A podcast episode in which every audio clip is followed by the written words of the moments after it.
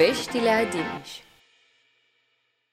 Bun venit la un nou episod din Poveștile Adiniș. Invitata mea de astăzi este doamna doctor Dorina Codreanu, medic primar obstetrică ginecologie cu specializare în infertilitate și reproducere umană asistată. Pe doamna doctor Dorina Codreanu o puteți întâlni la Fan Boutique Medical, uh, în clinica pentru sănătatea femeii și medicină materno-fetală din uh, București, unde oferă consultații ginecologice și obstetricale. Pe lângă asta, Dorina este mama lui Rareș, un băiețel de 6 ani. Uh, iar astăzi este invitată la noi să discutăm un pic despre um, partea profesională și nu numai, și despre cum îmbină ea rolul de mamă cu rolul uh, ei de doctor. Însă, prima mea curiozitate este de ce ai ales această specialitate, infertilitate. Greu de spus. Uh, la început, cum să spun eu, uh, știu un singur lucru, că am vrut să fac medicină de când mă știu eu cum ar veni.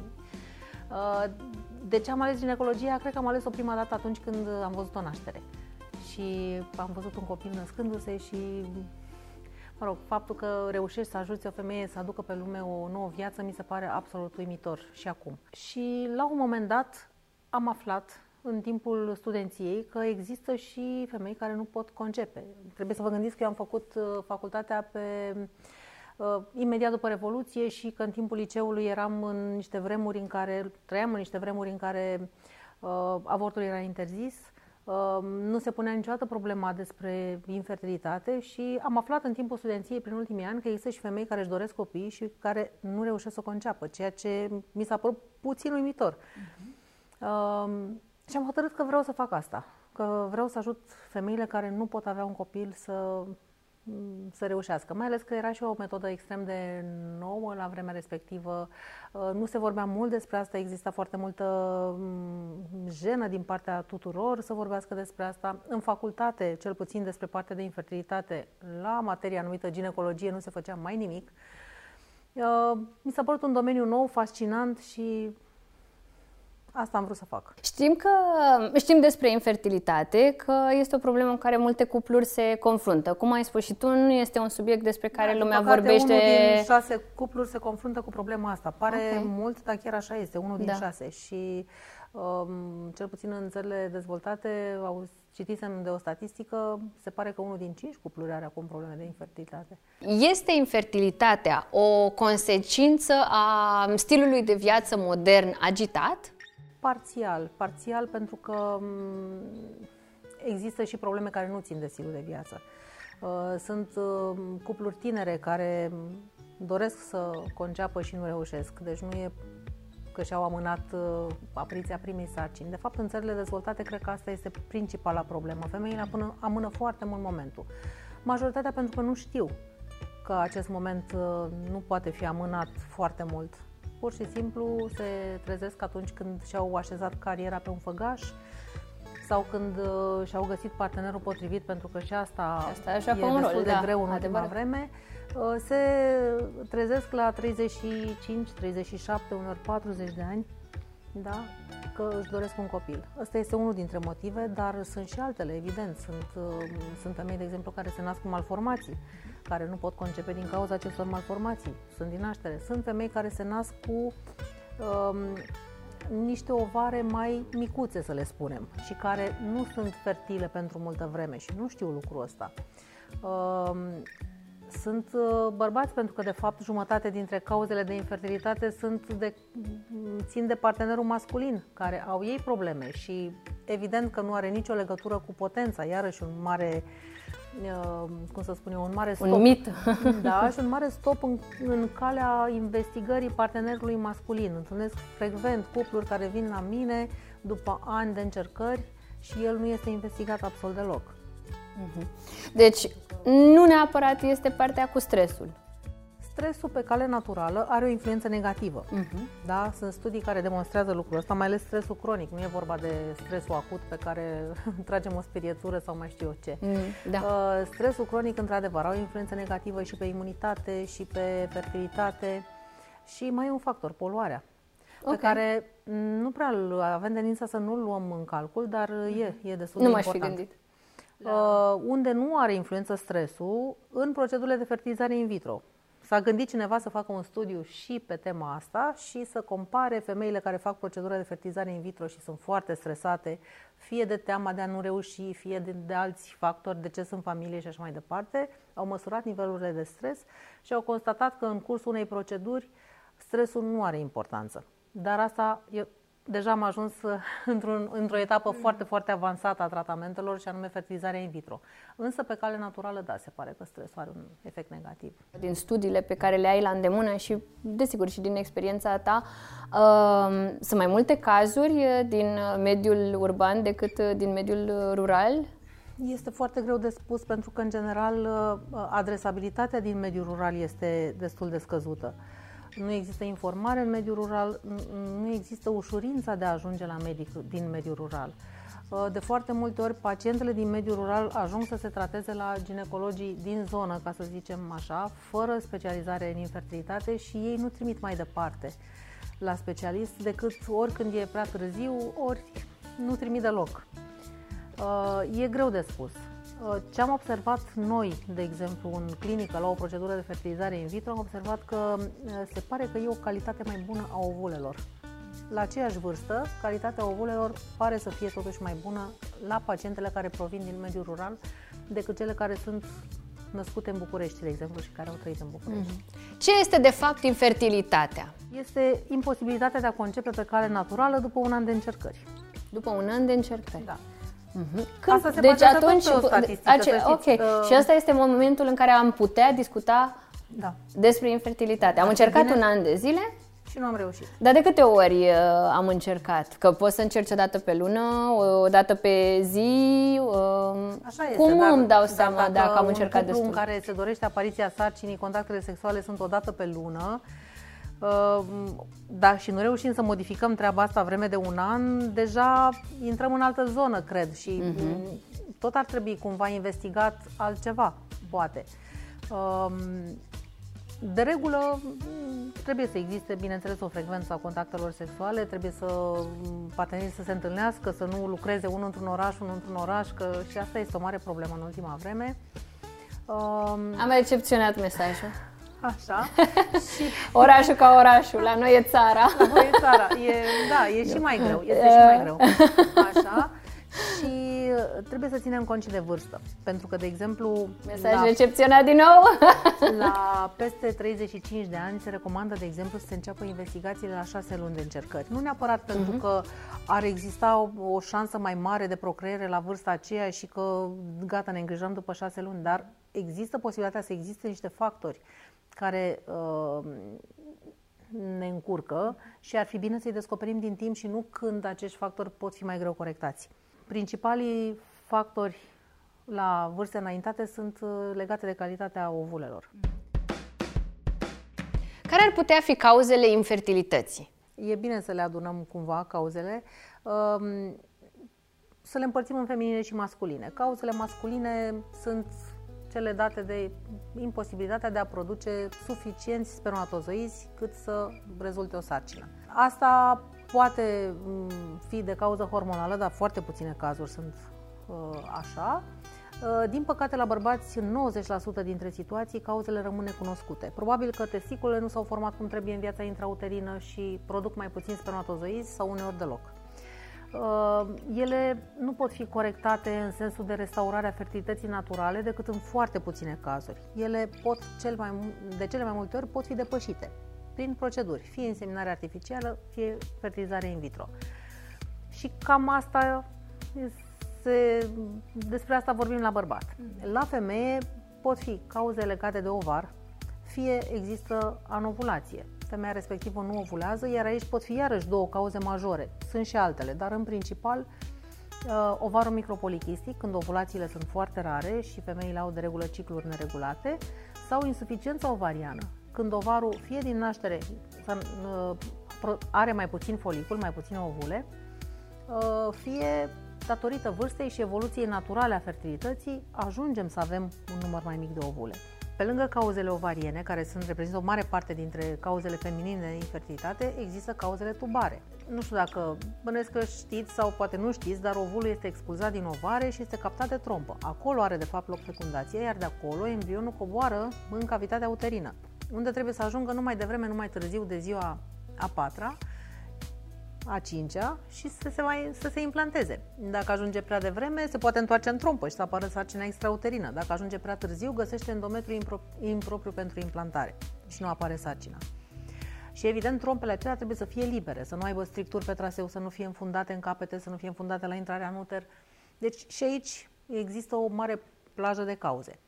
Uh, mai sunt malformațiile uterine, de exemplu, nu există uh, colul uterin nu este cum trebuie perforat sau diverse alte malformații, septuri care se pot solda cu sarcina apare, dar este pierdută în trimestrul 2 de sarcină sau da?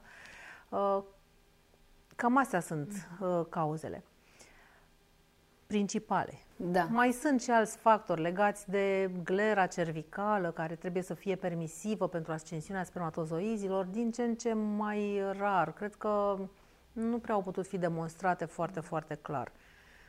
Uh, și o altă cauză ar fi endometrioza, mm-hmm. care este destul de frecventă. Nu știu să vă spun dacă are și stilul de viață sau poluarea o contribuție. Mi se pare că este cu mult mai frecventă în timpurile noastre. Poate că și noi o diagnosticăm mai, mai mult. Pentru Înainte... că poate e mai cunoscut, că a început da, să da, existe... Da. Adică e, e destul de multe, de multe ori este foarte greu să ne dăm seama dacă uh, uh, un fenomen a crescut în frecvență sau suntem noi mai buni în a-l detecta. Uh-huh, uh-huh. E, și că înainte nu se dificil. vorbeau despre, cum da. ai și spus mai devreme, da. uh, când uh, erai la facultate nu se discuta despre acest uh, da, subiect da, da, și atunci da. poate să fie și aici uh, o, un subiect. Ce se întâmplă în momentul în care se pune diagnosticul de infertilitate? Care este parcursul unui cuplu? În primul rând începe un barem de investigații, uh-huh. da? care presupune investigarea hormonilor feminini, să știm că suntem în regulă hormonal, investigarea ovulației prin diverse teste, de obicei ecografice și hormonale, uh, investigarea permeabilității trompelor și înainte de toate astea, primul pas este spermograma, pentru că e cel mai simplu de făcut spermograma ca să vedem dacă partenerul masculin este în regulă. Uh-huh. După care, în funcție de ce găsim, putem aprofunda investigațiile. Se poate face laparoscopie pentru a vedea exact dacă sunt aderențe în cavitatea peritoneală, dacă există focare de endometrioză. Dacă avem ceva de corectat, putem corecta laparoscopic, uneori se poate, alteori nu. Uh, putem face RMN pentru a diagnostica corect endometrioza, de exemplu. Putem face investigații hormonale și la bărbat, ecografie testiculară, diverse alte teste de secreții și pentru boli infecțioase, histeroscopie, ne putem uita cu o cameră video în interiorul cavității uterine să vedem dacă totul e în regulă acolo. Avem Dar metode. pe lângă Dar pe partea lângă medicală, astea, ei ce, ce trebuie să facă? Adică um, trebuie să fie mai atenți la nutriție, trebuie să fie mai atenți, uh, trebuie să se întâlnească mai des, apropo de partea, uh, se analizează se și aceste comportamente? Da, e bine să se întâlnească oarecum regulat în perioada fertilă, care perioada fertilă începe după ce se termină menstruația. Uh-huh. Adică e bine să nu se aștepte până în ziua 14 pentru că de multe ori se ratează momentul. Uh-huh. Uh, contactul sexual fecundant uh, cel mai frecvent are loc preovulator, pentru că ovulul are o durată de viață relativ scurtă, de 12 ore, după care nu mai este fecundabil. Iar spermatozoizii au nevoie și ei de un timp, de când au ajuns în vagin și până ascensionează în căile genitale feminine, să se activeze și atunci și rămân viabili și capabili de fecundare uh, între 48 și 72 de ore. Și atunci cea mai bună metodă este să se înceapă contactele sexuale imediat după menstruație, de regulă o zi da una ba. Explică-mi un lucru, pentru că am întâlnit des chestia asta, am auzit-o și nu știu dacă este un mit sau care ar, dacă ai o explicație medicală. Cupluri care încearcă în disperare să facă un copil. Uh, apelează la ajutorul uh, doctorului, află de această, de tot na, de infertilitate, de toate procedurile pe care voi practic le spuneți, ok, trebuie să facem asta, trebuie să facem asta și așa mai departe, încearcă în continuu, nu știu, ani de zile, iar în momentul în care renunță la ideea de a mai avea un copil pentru că zic, ok, nu se poate, am încercat tot, am făcut toate investigațiile, se trezesc cu un copil. Posibil? Da, e posibil. Cum, cum să spun eu, în afară de puține cazuri, când putem spune exact că în cuplul respectiv nu apare sarcina, de exemplu, femeia nu are trompe, nu are ovare, nu are uter, uh-huh. bărbatul are zero spermatozoizi, um, în multe cazuri e vorba de o subfertilitate. Uh-huh. Nu neapărat de infertilitate. Uh, pe de altă parte, trebuie să ne gândim că oamenii aceștia care au renunțat și s-a întâmplat, tind să povestească. Da. Dar ceilalți care au renunțat și n-au avut copii niciodată, ei nu povestesc. E foarte greu să uh, ne spunem că da, gata, am renunțat. Aici de fiecare dată am dat oarecum vina pe stres, pentru și că am e. auzit e și am mai auzit și de mm, situația asta. Uh, da, cuplului îi place să aibă contact sexual, să mm, facă, să se iubească și așa mai departe și bărbaților mai ales se știe că uh, le place poate mult mai mult decât uh, unei femei, să spunem așa, pentru că au o nevoie mult mai, sau cum se spune, ei se deconectează mult mai rapid, noi mai facem și greșeala de a ne mai gândi și la alte Așa probleme este. și cam aici, feminin, da. exact, aici cred că intervine da. problema, nu ne plăcerea. Dar în momentul când, um, zic că am auzit și am discutat și am avut prieteni apropiați în situația asta, care atunci când trebuiau și erau gen pe, pe plan, pe calendar, uh, bărbatul da. nu mai simțea neapărat că e, era aceeași plăcere de a... Um, e dificil da. pentru toată lumea. Exact, erau, era mai neplăcuți. Nu, cred că i-a apăsa, chiar da. erau apăsați da, psihic da, de da. toată această Oricum, chestie. se acumulează foarte mult stres. Adică da. pe măsură ce timpul trece și nu apare sarcina și lună de lună, în loc să întârzie menstruația vine sau uneori întârzie și întârzie degeaba că testul da. e negativ și Așa se acumulează foarte mult stres și de fapt și pe partea asta există o statistică, adică uh-huh. stresul produs de infertilitate, pentru că este un stres cronic și o treabă care nu se rezolvă și nu se rezolvă și nu ai resurse să, o, uh-huh. să, o, să faci tu ceva. Um, acest stres cronic a fost uh, comparat cu nivelul de stres pe care îl resimte un pacient cu cancer. Okay. Așa că da, e și asta un factor. Da. Nu este factorul determinant, adică uh-huh. e un mhm. factor favorizant, se adună peste altele, dar nu cred că este rețeta, gata, nu mă mai stresez, plec într-o excursie, sigur se întâmplă. Uh-huh. Pentru că mai putem cădea într-o capcană. Să spunem că gata, ne, nu ne stresăm, mergem în vacanțe, ne plimbăm și trec un an, trec doi, trec uh-huh. trei și ajungem să facem o procedură care ne oferă șanse mai mari, cum e fertilizarea in vitro, când de fapt e prea târziu. Și nu mai putem nici aia să o facem. Și, apropo, fertilizarea in vitro, care este procentajul de reușită? În medie, cam 50%. Okay.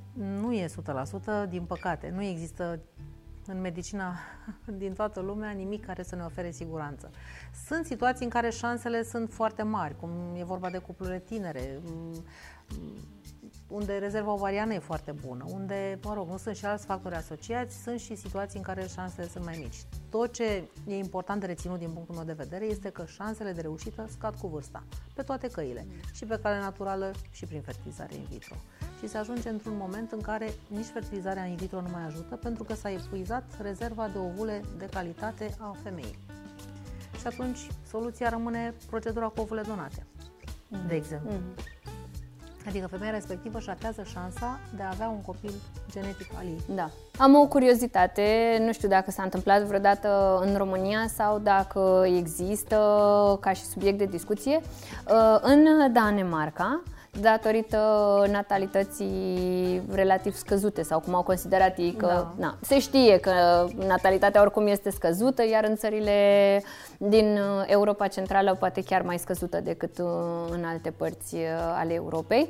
Um, guvernul uh, danez a, a subvenționat într-o perioadă de timp um, costurile, nu, costurile de fertilitate în vitro. Dacă se dovedea că chiar nu se poate, cuplul nu, nu ajungea da. în urma tuturor tratamentelor uh, și sfaturilor de la doctori, atunci um, se subvenționau costurile de fertilizare în vitro. Asta pentru că statul a considerat că este important uh, să crească natalitatea da, și să, să ajute.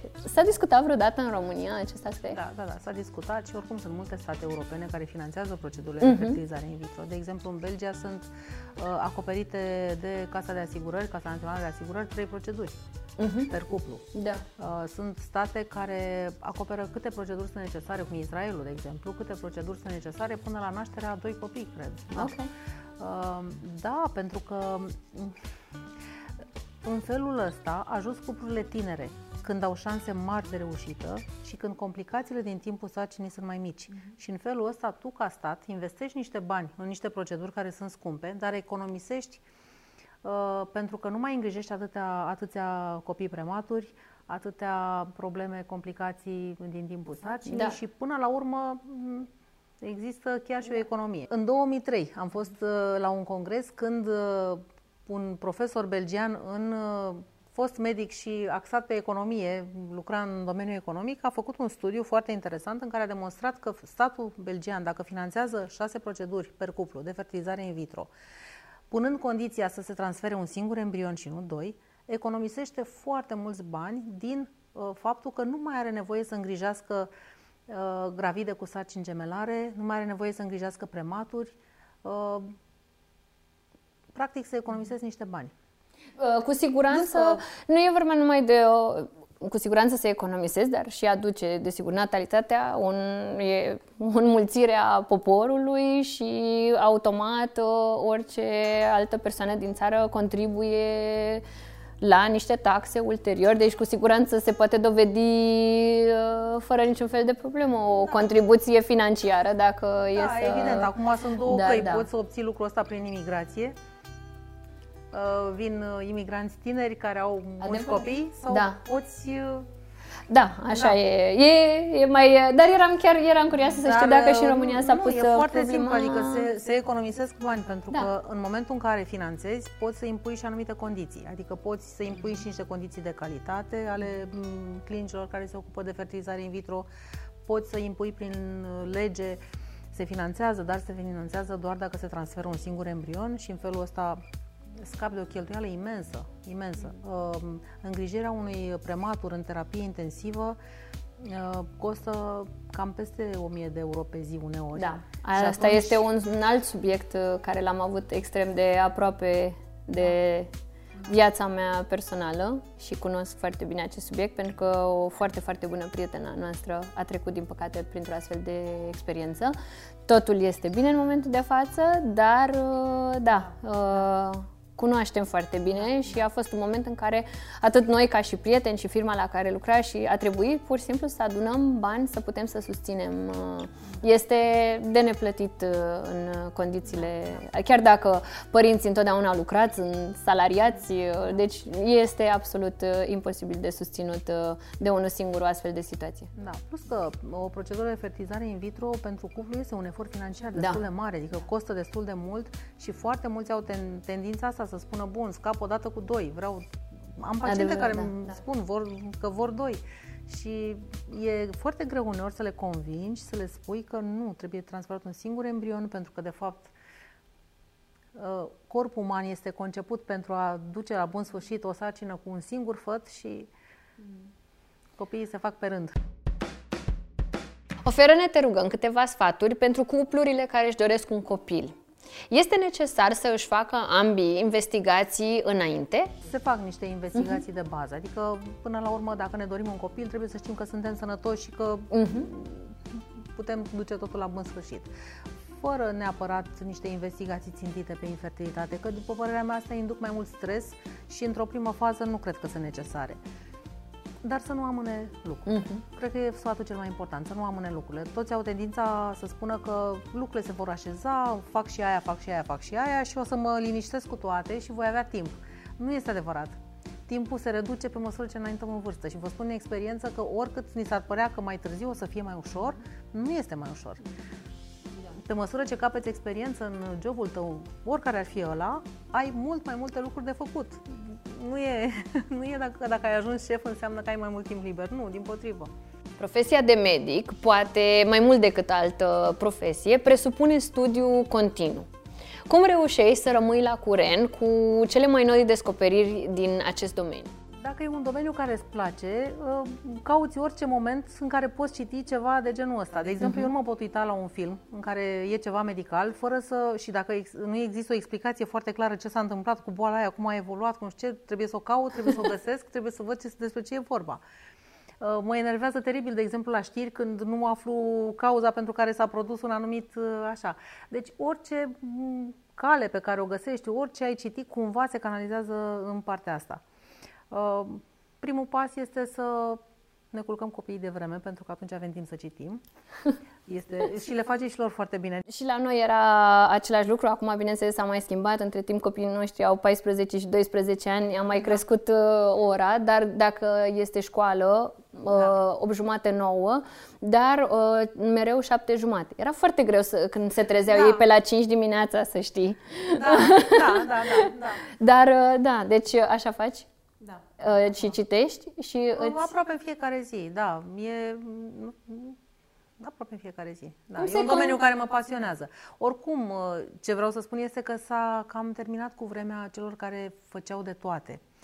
Uh, eu, când am intrat în medicină, am avut parte de profesori extraordinari uh, care făceau foarte multe lucruri. Făceau ginecologie, operau cancere, operau tot ce se poate opera, făceau obstetrică la un nivel foarte înalt uh, și făceau și infertilitate, cum era profesorul Marinescu, căruia îi mulțumesc pentru ce am devenit. Uh, nu, prea, nu prea se mai poate acum, pentru că volumul de informație a crescut atât de mm. mult încât am ajuns să ne specializăm, de exemplu, în fertilizare in vitro și infertilitate, în uh, uroginecologie, în uh, ginecologie oncologică, în obstetrică, în medicină maternofetală, care practic este o ramură desprinsă din obstetrică și care se ocupă cu uh, complicațiile sarcinii, sarcinii, cu morfologiile fetale, cu multe lucruri. Uh, peste tot, în stomatologie se petrece același fenomen. Nu știu dacă Ați mai avut treabă cu stomatologia în ultima vreme, dar există cineva care se uh, specializează pe obturația de canal, altcineva care se ocupă de partea de protetică și așa mai departe. Adică, probabil că și la mașini se petrece același fenomen. Și se știe că um, e bine câteodată să fim canalizați așa pe un anumit talent al nostru și că nu cu toții putem să facem chiar totul. Adică să ai da. idee de o, o informație generală, Dar e bine cred că e... ca această canalizare să nu vină chiar de la început. Adică e bine să vină un picuț după ce ca ai o experiență nu? într-un domeniu, nu neapărat uh-huh. ca să poți alege, dar ca să poți menține vederea de ansamblu. Uh-huh. Și să nu uiți că pacientul care vine la tine cu o problemă de infertilitate este un om care poate avea multiple probleme de sănătate și să nu treci peste ceva absolut evident, cum mi-a spus la un moment dat un coleg, pe femeia a venit să nască. Uh, pe mine nu mă interesează partea de oncologie. Zic, da, da, nu poți să treci peste ceva care poate fi amenințător de viață. Cum se îmbină viața de mamă cu cea de medic? cred că stăm să ne gândim la asta.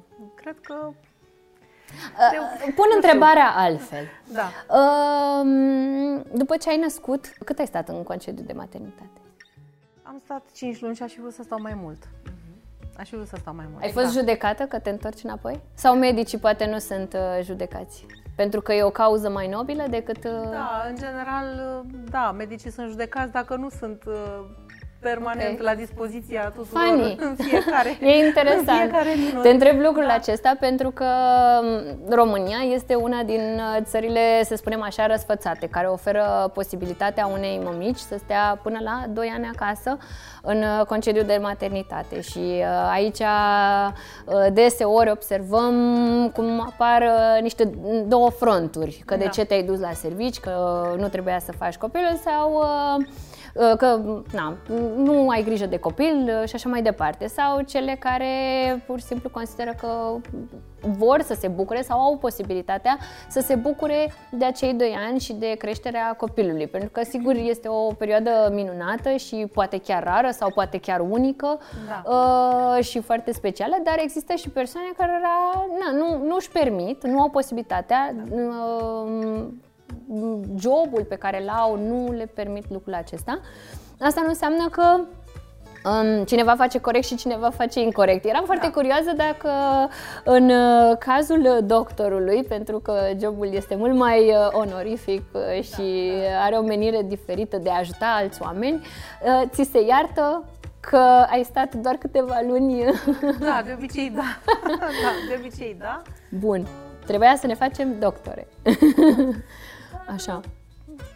Eu, dacă ar fi după mine, aș fi stat uh, de la 2 la 3 ani sau de la 2 la 4 ani, acei 2 ani, cum să spun uh-huh. eu. E o perioadă uh-huh. care mi s-a părut mie magică uh, și cred că e o perioadă foarte importantă pentru copil. Uh-huh. Bine, toate sunt importante, dar atunci simte și el mai mult, simte mai mult lipsa decât uh, atunci când e sugar, de exemplu, sau bebeluș mic, mic, mic. Ai pierde da. foarte multe informații dacă ai sta o perioadă mai lungă de timp acasă? Poți să stai și să te menții la curent cu toate cele. Ce, ce lipsește, lipsește experiența practică. Mă rog, cumva mai dar nu, nu, nu cred că semnificativ. Adică nu cred că se, îți pierzi abilitățile de a, de a lucra într-un domeniu. Cum arată o zi din viața ta ca medic specialist, dar și mămică? În principiu mă trezesc cam la 6, 6 și jumătate. Îl pregătesc pe cel mic împreună cu părinții mei care mă ajută enorm mm-hmm. la toată povestea asta. Uh, să meargă la școală, de fapt. Toți spun grădiniță, dar ele deja la școală, e în clasa pregătitoare. Uh, apoi plec la cabinet. Sunt zile în care plec la operații mai devreme și vin acasă când termin. Încerc să termin puțin mai repede, adică să nu stau foarte mult peste ora 3-4 când se întoarce el. Mm-hmm. Nu întotdeauna mi iese, dar uh, încerc să fac lucrul ăsta. Găsești timp și să pentru tine? Venim, să vin acasă să ne jucăm. Poftim? Găsești timp și pentru tine? Mm, foarte puțin. De fapt, nu știu ce înseamnă timp pentru mine. Un masaj, uh, un ieșit cu fetele la o masă, poate... Da, foarte puțin. Asta cu masajul nu mi-a plăcut niciodată. Bine, ok, poate era... Deci mi se pare că asta o oră, nu știu de ce, poate că nu rezonez eu cu masaj, masajul, dar mi se pare că ora aia în care nu poți nici să citești, nici să vorbești cu cineva, numai să stai la masaj e o oră pe care, nu știu, nu, nu mi-o permit să o pierd foarte intens. Deși cred că da. e util și Nu, nu neapărat, nu e neapărat că e un masaj. Poate să fie ceva care, ceva care să-ți placă doar ție. Da. Încă nu e. O să te să, mai... Îmi place să mă joc cu Asta? Așa, perfect. Și să... Și pentru mine asta înseamnă timp pentru mine, de fapt. Este minunat cum uh, noi, femeile, reușim uh, să îmbinăm și cariera și rolul de mamă. Îți mulțumesc din inimă pentru prezența la um, episodul uh, nostru și îți mulțumim că ne-ai elucidat uh, în uh, domeniul tău și sperăm să te mai avem invitată. Îți mulțumim! Mulțumesc! Mulțumesc și eu pentru invitație și sper că mesajul principal care se desprinde de aici este să încerce toată lumea să procreeze mai repede. Adică mai repede, nu, nu așteptăm. Aici e, cred că pentru asta o să mai facem un episod, mai să da, mai da, discutăm, da. mai, mai, sunt niște, totuși, încă niște puncte, știi că mai trebuie ceva de rezolvat și așa mai departe, dar pentru asta cred că trebuie da, să mai facem un episod. Timpul trece atât de ușor. Adevărat, da. Și e ceva greu de rezolvat după aceea, da, așa da, este. Da. În teorie, cred că știm. Da. În practică e mai greu. Îți mulțumim mult de tot pentru prezență. Mulțumesc și eu pentru invitație.